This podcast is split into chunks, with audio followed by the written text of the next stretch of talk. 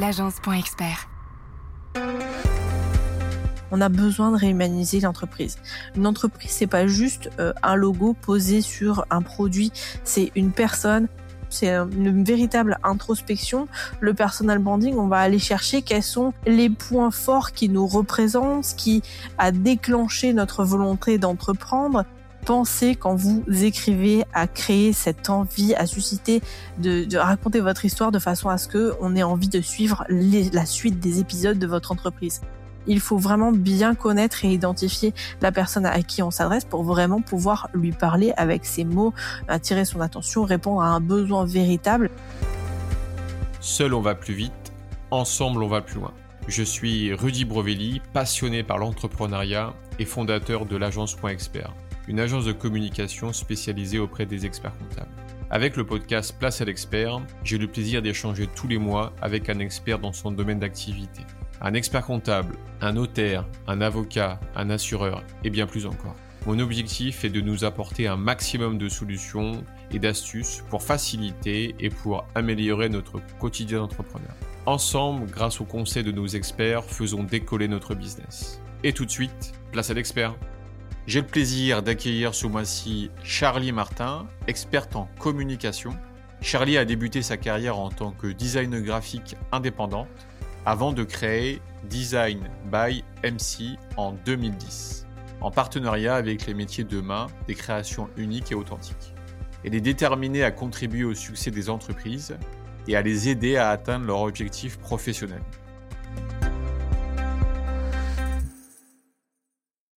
Eh bien, écoute, Charlie, merci beaucoup d'avoir accepté mon invitation. Merci à toi. Avec plaisir. Moi, j'ai souhaité ta participation à Place à l'expert pour nous expliquer à quoi sert le storytelling et comment surtout l'utiliser pour le développement de nos entreprises. Le storytelling veut dire raconter une histoire. L'objectif, c'est pour, faire passer un message. Alors, pas au sens raconter une blague ou une plaisanterie. D'ailleurs, certains peut-être l'ont fait, il me semble. Tu nous en diras peut-être un peu plus sur ça. Mais bien pour amener vos futurs clients dans un imaginaire, dans votre imaginaire, afin de les faire rêver, de les faire sourire, ou de susciter une ou des émotions en eux. En effet, cette technique de communication permet d'ancrer son identité sur un ou des produits ou des services dans la mémoire de vos clients potentiels. Maintenant, il y a un plan à suivre pour définir le sujet, pour définir la cible, la manière dont on va vouloir raconter cette histoire, notre histoire. Comme tu l'as compris, Charlie, on a besoin de tes conseils pour comprendre et pour nous permettre de pratiquer cette technique de communication. Comment tu souhaites aborder cet épisode? Merci beaucoup déjà pour ton introduction qui est très claire et en plus ça pose bien les bases. Euh, moi j'aime bien l'effet un peu entonnoir. Je vais poser un peu le socle, la base afin que tout le monde puisse comprendre et euh, bien s'approprier donc ce qu'est le storytelling. Puis ensuite je vais expliquer un peu euh, ce que c'est structurellement, quelles sont les étapes qui incluent et qui qui sont donc qui font partie part entière du storytelling. Puis enfin on va parler action, stratégie et on va passer du coup directement à du concret. Parce que moi, j'aime bien quand c'est du concret. On aime bien aussi. Super. Déjà, comme tu l'as dit, tu l'as super bien dit, la définition du storytelling, donc c'est un mot composé. Il y a donc l'histoire qui est racontée, la façon dont on va mettre en œuvre du coup notre façon de euh, communiquer sur nos offres et notre entreprise. Euh, mais surtout, ça vient tout d'abord à l'origine euh, de des, premiers conteurs en fait qui venaient raconter les histoires des rois. L'objectif était de faire en sorte que le roi avait, avait une réputation qui s'étendait au plus grand, au plus loin de son territoire afin de pouvoir faire connaître son pouvoir, connaître ses actions, mais aussi son autorité envers son peuple. Donc ça faisait gagner un peu en importance la posture du coup de ce de ce roi. Aujourd'hui, ça a bien évolué. Maintenant, beaucoup d'entreprises l'utilisent pour faire et pour faire donc imager et un peu rendre vivante l'histoire de son entreprise. Et c'est exactement de la même façon. Finalement, il y a quand même des similitudes parce que l'objectif reste le même étendre sa communication, impacter au plus large et surtout communiquer plus loin que juste son produit et sa fonctionnalité, mais aussi ses valeurs, son historique, etc. Est-ce que déjà, est-ce que ça te paraît clair comme introduction? Très clair. Super. Il y a aussi du coup cette, dans, dans le storytelling ce qu'on appelle l'image de marque et moi j'aime bien la dissocier en mode oratoire et écrit parce que il y a la façon dont on va parler de son entreprise qu'on peut appeler aussi le pitch, euh, mais aussi la façon dont on va l'écrire et je vais vous expliquer un petit peu tout ce qui est compose. Le storytelling, c'est un ensemble d'éléments qu'on appelle donc le personal branding, qui va s'associer aux valeurs de l'entreprise et du porteur de projet, du chef d'entreprise, mais aussi l'image de marque et ce qu'on appelle le copywriting. Ces éléments-là, donc tout d'abord le personal branding, comme son nom l'indique, donc euh, on va dire c'est une image personnelle, ça inclut vraiment la personne qui est à l'origine de l'entreprise. C'est ça, c'est le fondateur, c'est le, c'est les associés quoi, c'est ça? Exactement, tous ceux qui ont donc du coup mené l'action de créer l'entreprise, déjà, ils ont certainement une histoire commune ou des valeurs communes, des points communs, une histoire déjà rencontrée peut-être sur leur façon dont ils se sont rencontrés pour s'associer, pour créer, si c'est quelque chose qui est en association, mais surtout, ça va raconter un peu le pourquoi, le fameux pourquoi qui revient souvent dans, dans, dans le storytelling. C'est exactement, euh, c'est c'est la raison, le ce qui vient, l'énergie qui a pousser et le porteur de projet à mettre en œuvre son entreprise. Et ça, c'est hyper intéressant de l'identifier. Comment on l'identifie Déjà, on va vraiment, c'est une véritable introspection. Le personal branding, on va aller chercher quels sont les points forts qui nous représentent, ce qui a déclenché notre volonté d'entreprendre, mais ensuite aussi, comme je le dis, donc les valeurs. Les valeurs, c'est quoi? Ça peut être autant un engagement euh, personnel qu'on a envers euh, envers une mission de vie. On a envie, par exemple, que l'écologie soit au cœur de notre entreprise. C'est quelque chose qui nous porte parce que on a une conscience pour nos enfants, pour l'avenir, etc. Ça, ce sont des valeurs à identifier que l'on peut identifier assez facilement en se demandant qu'est-ce qui compte véritablement pour nous. Et ce que je fais avec mes clients, c'est que pour définir ces valeurs, je leur dis souvent, c'est qu'est-ce qui te met en action et qui dans n'importe quel sujet de ta vie va te pousser à euh, vraiment être fort sur tes positions. C'est-à-dire, je suis quelqu'un qui est loyal et c'est quelque chose que je vois sur de la, l'illoyauté qui n'est pas loyal du coup. Eh bien, ça va me révolter, ça va me mettre en action, ça va me donner envie de réagir. Ça, par exemple, ça permet d'identifier les valeurs. Ensuite, du coup, on va transposer ces valeurs et ce personal branding à l'image de marque. Une image de marque, c'est pas uniquement, parce que j'ai souvent eu cette réflexion pendant mes dix années de freelance en tant que graphiste, c'est pas un simple logo. Pas du tout. Il s'agit de vraiment aller chercher dans le sensitive et dans le visuel, bien évidemment, euh, l'impact que ça peut avoir. Je prends un exemple. Si aujourd'hui on montre du rouge et du blanc, beaucoup de personnes vont l'identifier à la marque Coca-Cola. Pourquoi? Parce que justement ces couleurs sont souvent associées du coup à Noël et d'ailleurs Coca-Cola l'a très bien compris puisque avec leur histoire et leur stratégie de communication, ils ont inventé le fameux Père Noël barbu, euh, tout euh, joufflu, euh, avec sa, sa tenue rouge et blanche. Et c'est comme ça qu'ils ont commencé à raconter leur histoire. Ouais, ouais, ouais, c'est ce que j'allais te dire justement sur ça. Parce qu'il y a un moment, l'un de mes enfants me demandait, mais en fait, qui a créé le Père Noël? Et en fait, ça que je sais pas quoi y répondre. Et en fait, en recherchant, en fait, je me suis rendu compte que, alors Coca-Cola, en fait, ils ont utilisé un peu l'histoire de ce qui se passait avant, et puis ils l'ont remis à leur sauce. Euh, et donc, ils ont créé le fameux Père Noël l'histoire du Saint Nicolas qui est en fait euh, voilà des pays nordiques et en fait qui était un prêtre qui faisait des cadeaux pour euh, les personnes euh, démunies. Et ça a été repris cette légende cette histoire pour pouvoir la transposer en marketing et en stratégie très bien réussie de la part de Coca-Cola. Et aujourd'hui finalement cette image de marque elle reste grâce à l'histoire qu'ils ont racontée. Et on identifie désormais les couleurs et, même bah, parfois le personnage même entièrement à l'histoire de la marque. Et ça, c'est hyper impactant et important. Et c'est là où l'image de marque fait partie d'un package aussi. C'est non seulement une association d'histoire, de couleurs, d'identité, de stratégie, c'est un tout. Et donc, vous allez pouvoir, vous, en identifiant donc par rapport à votre personal branding qui vous êtes, par rapport à vos valeurs, eh bien tout ça va venir s'associer dans l'image de marque afin de pouvoir vraiment la décomposer en identité, en charte graphique, en, logotype, en déclinaison, en peut-être en tonalité de communication. Ça, je reviendrai du coup sur sur le point du, du copywriting et je pense que ça fait une très bonne transition. Le copywriting, justement, c'est la façon dont on va structurer notre histoire. Et tu disais tout à l'heure, on ne blague pas pas forcément. Il y a beaucoup d'entreprises de, qui ont utilisé l'humour comme, comme étant un point de levier. Je pense notamment à Oasis is Good. On a tous vu ces petites vidéos des fruits qui parlent et ça a fait un carton plein pour euh, Oasis parce que justement, avec cet humour un petit peu décalé, etc., ils ont créé un univers de marque et, euh, un storytelling du coup autour de leur euh, marque et de leurs produits très très forte grâce au ton de l'humour. Donc l'important dans le copywriting, c'est donc l'art d'écrire, toujours dans voilà, copywriting, toujours en mot composé.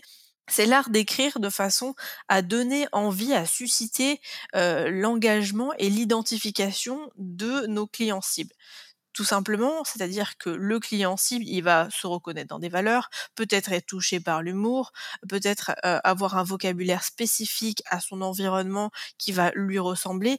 Je pense notamment aussi à la pub euh, Being Sport qui a utilisé euh, Mets ta mère à l'abri, enfin, voilà, mettre la daronne à l'abri du vocabulaire qui était ciblé chez les jeunes et qui était spécifique à la thématique qu'ils voulaient aborder, c'est-à-dire élargir leur, leur communication et leur storytelling pour impacter les jeunes et leur les éduquer un petit peu à c'est quoi le jeu sportif, le pari sportif, etc. Et grâce au vocabulaire qu'ils ont utilisé, donc du copywriting, c'est euh, l'ensemble des éléments euh, sémantiques et euh, un peu le champ lexical que vous allez utiliser afin de pouvoir l'utiliser dans la structuration de votre communication. Ouais. D'ailleurs, je, vais juste, je vais juste rebondir sur là la rentrée, il y a une pub qui est passée, c'est je sais pas si c'est télévision, mais moi je l'ai vu euh, en ville, affiche publicitaire, euh, Clairefontaine, les fameux cahiers, et euh, ils partent sur Talaref, et, et, les adolescents mais ne sortent que ça, Talaref, Talaref, Talaref, donc t'as la référence, et, et en fait Clairefontaine, voilà, pour, comme tu dis, en fait, pour pour donner un petit coup de, de, de en fait à, à, leur marque et puis à parler à la bonne clientèle, euh, qui est que ben voilà les, les collégiens, les lycéens. C'est une pub qui est très simple. Hein. C'est voilà, t'as un logo, t'as marqué t'as la ref, ça s'arrête là, terminé, c'est fait, on n'en parle plus, c'est plié quoi. C'est voilà, c'est l'importance de l'utilisation du bon ton, du bon mot en fait pour pouvoir déclencher eh bien l'achat, déclencher l'identification, déclencher l'envie d'acquérir. Parce que c'est ça aussi l'importance du storytelling et particulièrement du copywriting, c'est de, vendre, c'est de vendre. Exactement, c'est de vendre, c'est d'utiliser les, les bonnes choses. Et un conseil que je donne à toi qui euh, m'écoute, du coup, qui veut mettre en place ça, c'est euh, quand tu veux faire du storytelling, c'est surtout aussi de structurer. J'aime bien raconter et je pense qu'on est tous des grands fanas de séries et on est des gros consommateurs de séries télévisées pourquoi ça nous tient en haleine, pourquoi on a envie d'aller voir l'épisode suivant, c'est parce qu'on raconte l'histoire de façon assez structurée. Il y a toujours une intrigue au départ, une implication du personnage à un moment donné, un questionnement, des, des remises en question, puis ensuite une solution qui arrive, mais qui ouvre la porte à un nouveau questionnement. Et c'est pour ça qu'on a envie d'aller voir l'épisode suivant pensez quand vous écrivez à créer cette envie, à susciter, de, raconter votre histoire de façon à ce que on ait envie de suivre la suite des épisodes de votre entreprise, de votre lancement. Je pense notamment à, une stratégie de lancement. C'est hyper important de se dire, OK, on va lancer le produit. Et eh bien, peut-être qu'on va faire un teasing, peut-être qu'on va faire une accroche, on va montrer des petits bouts. Et ça, ça, ça, ça contribue. Quand tu dis teasing, t'entends quoi par teasing? Juste pour que les gens comprennent? Oui, le teasing, c'est une ébauche, une, première, euh, un avant-goût, un amuse-bouche de ce qui peut arriver après. Souvent, quand on voit, euh, c'est une bande-annonce de cinéma concrètement, c'est euh, voir un, peu des morceaux de l'ensemble du film qui donnent envie d'aller voir le film. Des et bien, c'est exactement ça. des extraits. C'est un peu comme qu'on a dans le podcast Place à l'expert. Quand on lance l'épisode, on a trois extraits forts de temps fort de, l'épisode qui vont donner envie en fait d'écouter ou pas cet épisode. Bah, c'est exactement ça en fait le titre. C'est exactement ça. Tu as tout compris. Ça marche pour tout. C'est ça qui est bien. Bah, que ce soit pour euh, une stratégie de communication sur un podcast, ça peut être un lancement de produit, ça peut être euh, juste pour euh, lancer une offre de service par exemple tout est intéressant, il faut juste le structurer et bien avoir en tête quand on monte donc ce qu'on appelle dans, le jargon le calendrier éditorial, c'est-à-dire à date tel poste, telle telle communication, telle heure pour que ça soit pertinent. Et bien tout ça, ça va se structurer autour de la stratégie d'attention. D'ailleurs, c'est le point suivant. Je fais les transitions, super transition. du coup, le point important lorsque l'on lance sa communication, euh, c'est toujours le persona, le fameux persona qu'on appelle aussi segment de clientèle, la cible. En gros, c'est votre acheteur qui achète votre produit. Je vais mettre juste une parenthèse sur ça et un point de rebond. Euh, je vous invite à, écouter, si vous n'avez pas déjà écouté, en fait l'épisode de, Mandy, euh, qui justement en fait traite de comment trouver son client idéal. Ça peut être eh ben, intéressant de coupler avec ton épisode.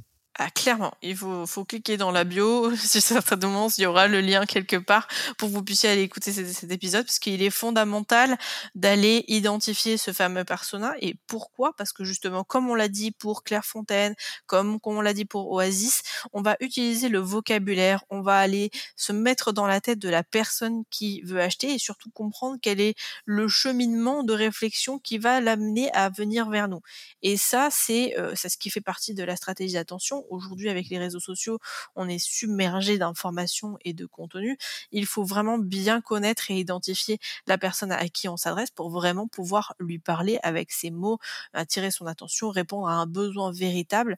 Euh, et ça, ben, je suis sûre que Mandy de l'épisode aura tout à fait bien expliqué comment comment l'identifier. Et cette identification, quand on, on l'a, ça nous permet de dérouler la totalité de notre stratégie. C'est-à-dire, euh, moi, je la base toujours sur d'abord commencer à identifier ce que j'appelle les histoires fondamentales.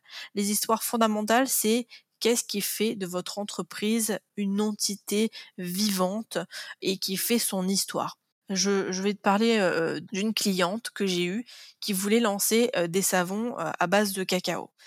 Cette cliente, son histoire, c'est qu'elle vient donc d'Afrique, elle a vécu en Afrique et sa grand-mère euh, travaillait dans des champs de cacao. Elle a vécu là-dedans et je lui dis, bah, par exemple, ça c'est fondamental que tu me racontes l'histoire de ta grand-mère. Dans l'histoire de ton entreprise, même si on vend à la base un savon qui pourrait dire, bah non, je vais parler juste du fait que ça lave les mains, les propriétés pour le, pour le corps, etc. Non, il est important d'aller raconter cette histoire qui font partie des piliers de la structure du pourquoi de, son entreprise. Elle a raconté ça. Ensuite, on, est parti euh, sur le fait qu'elle ait rencontré des artisans euh, de cacaotiers, euh, comment elle, elle, a échangé avec eux, etc. Donc ça faisait partie aussi de son histoire. Puis ensuite, le 3, la troisième histoire fondamentale qu'on a mis en place, c'est son histoire personnelle où elle avait des problèmes de peau et elle cherchait donc des propriétés dans certains savons qui, qui n'y pas et en faisant des recherches sur les propriétés du cacao auprès de sa famille, de ses tantes, etc., qui utilisaient, elles, le cacao depuis des, générations pour, pour leurs soins cosmétiques, eh bien, elle l'a remis en place dans l'histoire de son entreprise. C'est ça les histoires fondamentales de votre entreprise. Allez chercher dans votre parcours, dans votre cheminement vers l'entrepreneuriat, quels sont les éléments, les, moments forts de votre entreprise qui font que vous allez, euh, que vous allez passer à qui va vous emmener à une prochaine étape de votre entreprise. Et ça, vous pouvez le faire tout au long de votre entreprise. Même si aujourd'hui vous êtes lancé depuis des années, allez identifier qu'est-ce qui vous a fait basculer. Est-ce que vous avez des prises de conscience? Le, point euh, de la, la, crise sanitaire peut être un très bon point de départ. Nous avons vécu ça, nous avons dû nous remettre en question. Et d'ailleurs, le PDG de Feed l'a très bien utilisé. Il a dit j'ai dû faire face à un licenciement massif. Je me suis senti au fond du trou. J'ai pris mon téléphone pour aller décrocher des emplois pour les personnes que j'ai dû licencier parce que je me sentais coupable et responsable. Et cette histoire contribue à l'image de marque de son entreprise parce que c'est son storytelling. Et même si on ne connaît pas ces produits, cette histoire, elle est impactante, elle est percutante et on a envie d'aller chercher ces produits. Et ça fait partie des histoires fondamentales que vous devez constituer tout le long de la vie de votre entreprise. Ouais. Est-ce que c'est clair? Ouais, ouais, c'est clair. À un moment, tu dis euh, sur, des, euh, sur, des, sur des événements forts. Mais quand tu dis fort, c'est euh, c'est peut-être aussi des événements faibles. Quand je dis, Oui, par exemple, tu parlais du Covid, pour moi, c'est un événement fort mais faible. C'est c'est pas, on va dire, c'est pas joyeux. Mais en fait, justement, c'est des, des, des moments où c'est le down.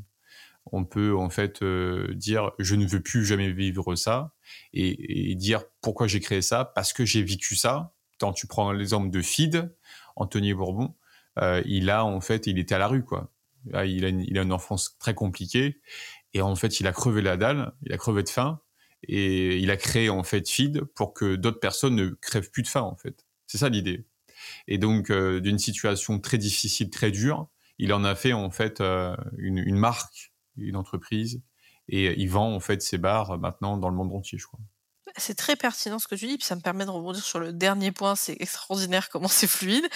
du coup, c'est exactement ça. Faut pas oublier que on a souvent, moi j'ai eu souvent la réflexion quand on crée une entreprise, oui, mais moi je veux pas qu'on me connaisse, c'est mon logo, c'est pas moi et tout.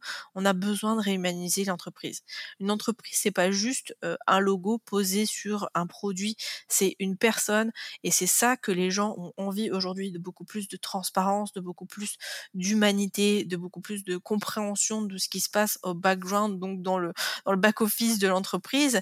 Qu'est-ce qui se passe vraiment? Quelles sont les décisions auxquelles on fait face? Même si on est, euh, euh, je ne sais pas, secrétaire dans l'entreprise, peut-être que nous, on a aussi des choses à raconter et qu'on fait partie de cette entreprise. Il faut savoir remettre euh, l'humain au centre de sa communication ce qui contribue du coup au storytelling, c'est de, de faire de ces faiblesses, de ces moments de down, mais aussi ces moments de force, ces moments de prise de conscience, être ok de dire ouais en fait je me suis remis en question complètement parce que mon entreprise donc j'ai dû la remettre à zéro. Et eh bien ça c'est ça fait partie du storytelling et d'importance aussi de, de, de le communiquer. Euh, ça contribue au fait que les personnes vont s'identifier à vous, au fait que en fait on va pas s'attacher à uniquement à un produit, à une fonction, mais véritablement à un parcours. C'est totalement la stratégie des marques de luxe. On le voit aujourd'hui, le luxe ne connaît pas la crise. Pour quelle raison? Parce qu'on s'identifie à un environnement. Quand on dit qu'on porte du Chanel, du Louis Vuitton, du euh, Yves Saint Laurent, bref, ça fait partie de. On, a l'impression de faire partie d'une classe sociale, d'un rang social.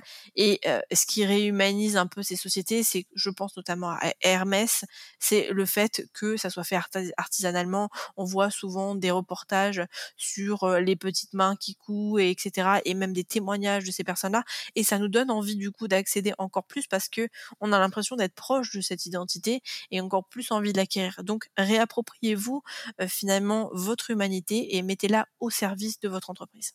Ouais, je vais, je vais, je, vais. Ouais, ouais, c'est intéressant. Ouais, je vais, je vais rebondir sur. Euh, tout à l'heure, tu disais justement, euh, c'est pas forcément peut-être le produit, même si le produit il est hyper important, le service. Mais je vais vous donner un exemple que j'ai vécu. Euh, est-ce que tu connais euh, la société Papépi Non. Papépi, c'est une, société en fait qui euh, un couple a, monté ça il y a 2-3 ans maintenant. Ils font des petits biscuits en fait. ils ont trois quatre variétés de tour du monde sous forme de popcorn, donc petites billes. Ils sont passés sur M6 à Qui veut être mon associé. Et justement, Anthony Bourbon, en fait, leur a en fait prêté, je crois, 300 000, 300 000 euros pour continuer leur aventure.